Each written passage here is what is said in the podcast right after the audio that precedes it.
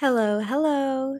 Thank you for tuning in for another episode of All Things Feminine. I'm so glad that you guys are here.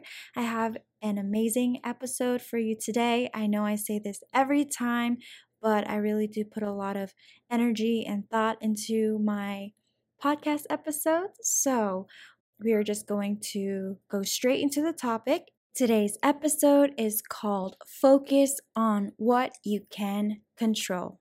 We all have an ego that's been conditioned. For the longest time, the way that ego was taught in, for example, my psychology class in high school, and how people use that terminology in everyday life, like, oh, you know, he has such a big ego, or yeah, he's so egotistical, or somebody's stroking my ego, that kind of talk.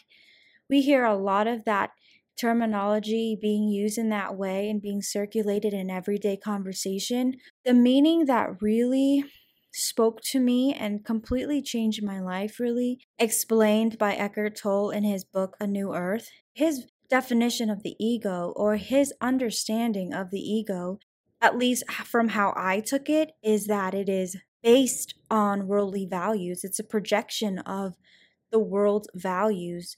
You apply that to yourself in order to gain some sense of self. For example, we ascribe our ego to our gender, our social status, um, the job that we have, our attractiveness scale, our success scale. It allows us to derive meaning and allows us to ascribe value. That's how we are able to make sense of the world around us, right? The meaning that the ego that we place ascribes roles to people and ourselves. This meaning also allows us to have the understanding of the world around us, the people we interact with, and helps us understand our place in the world. Now, this is all very subjective, right? It's very perceptive the ego allows us, what it allows us is that it gives us a sense of control. It feeds us this script. We are the main character, right? Our, um, what is the word that someone just used this weekend? What is your character build, right? Uh, what gender, what job, what do you believe is valuable to you? That is what builds your character when people talk about the victim complex and like oh this person likes to play the victim or this person is in the victim role it's they're describing this person who is stuck in this victim mindset which believes that the person believes that the world is out to get them. They're the victims. Um, other people did them wrong right? Or on the other hand we also have a different mindset where it is more kind of like the traditional sense of the ego where it's like i deserve this right? It's not fair for me to have gone through with this. It's not fair for them to treat me this way because i deserve this level of treatment. All of that is just perception. When i say like you are your biggest enemy it's the ego that makes us become our greatest enemies. The ego makes me become my greatest enemy because my ego doesn't want me to change. It likes comfortability. It wants me to stay the same. It wants me to remain comfortable, stagnant, stoic, right?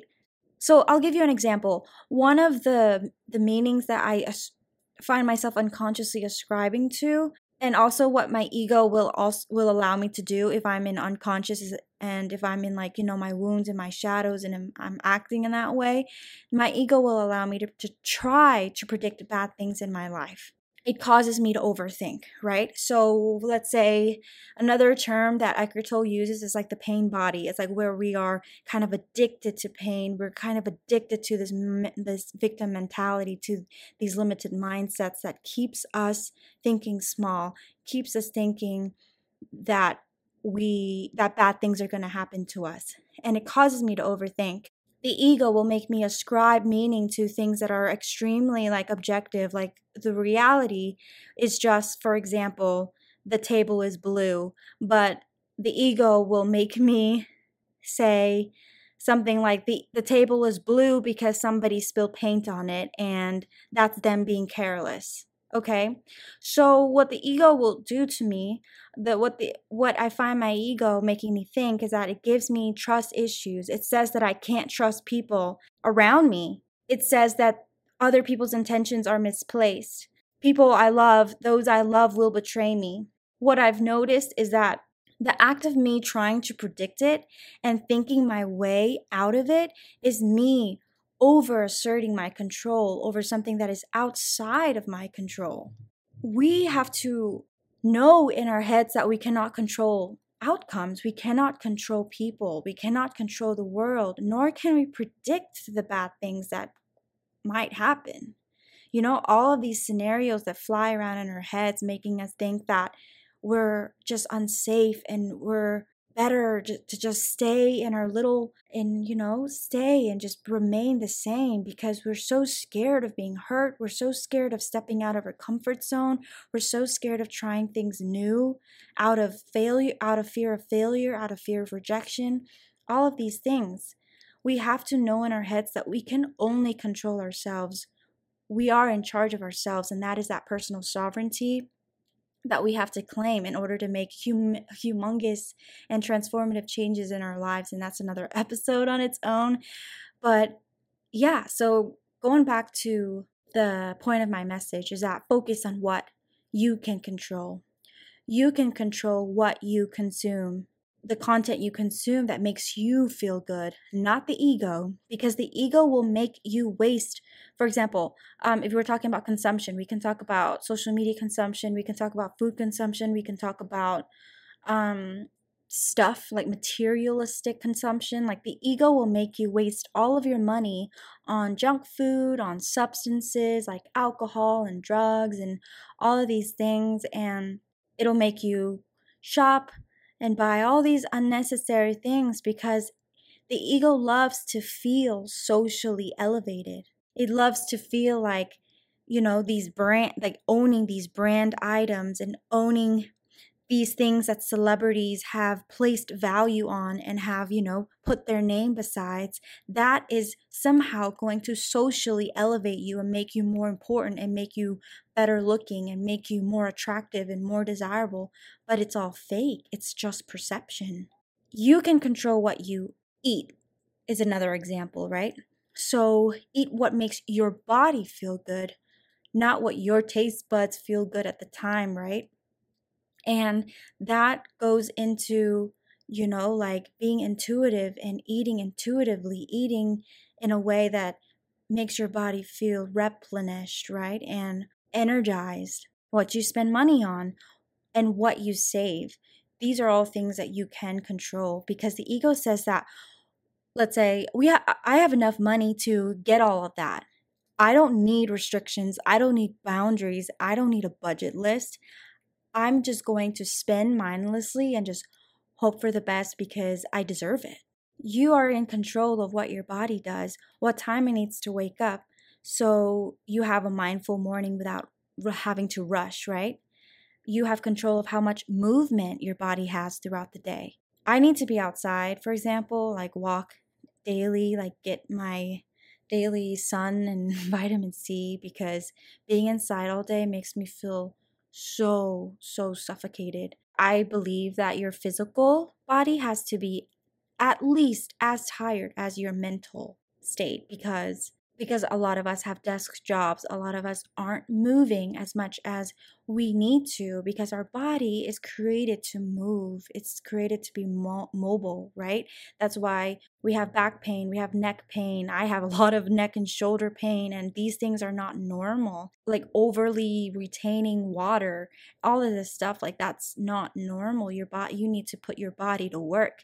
Your body is a vessel to serve you. You don't serve your body, which is a huge point in um, on focusing on what we can control. What another thing is that you get to control who you spend time with, right? People who don't stress you out, who don't add more drama into your life, who pushes you to grow and become a better person, who teaches you and adds value to your life. Those are the people that you should allow into your life, not people who bring up your shadow, who make you fall into previous habits that you've worked really hard to separate yourself from. You also control what you watch and listen to. that goes hand in hand with all that, with like allowing who you let into your life, right? That includes social media, that includes entertainment, right?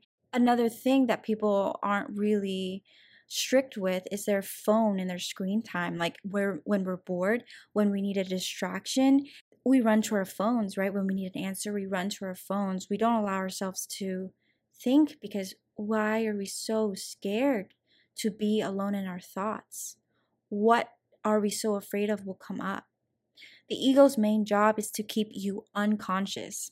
So, unconsciously watching uh, things and unconsciously scrolling for hours, um, having all this unrestricted screen time, ask yourself like, do you feel replenished, rejuvenated, refreshed, alive, joyful, exuberant? Do you feel any of those things after hours of scrolling?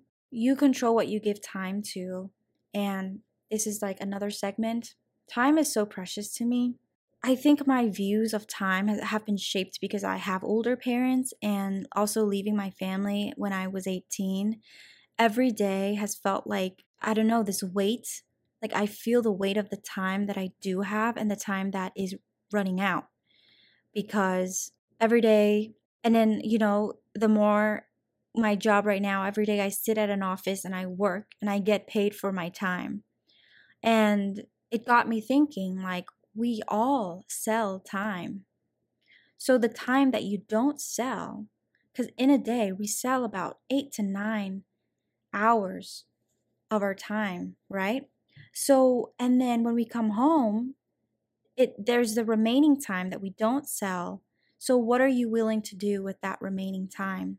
Are you willing to create habits that change your life? that allows you to have a clean and inviting space that is uncluttering to live in so that your mind can feel uncluttered and and just you know focused um, are you willing to use that time to you know work on getting a healthy and fit and strong body and you know sexiness is just a bonus are you willing to do the hard things to set small and big goals and focus on the things that you want to work on to become a better functioning human being? Are you willing to do all of that so that you can become this like unstoppable force that's brilliant with the sharp mind, with this thirst for life that is extraordinary, right?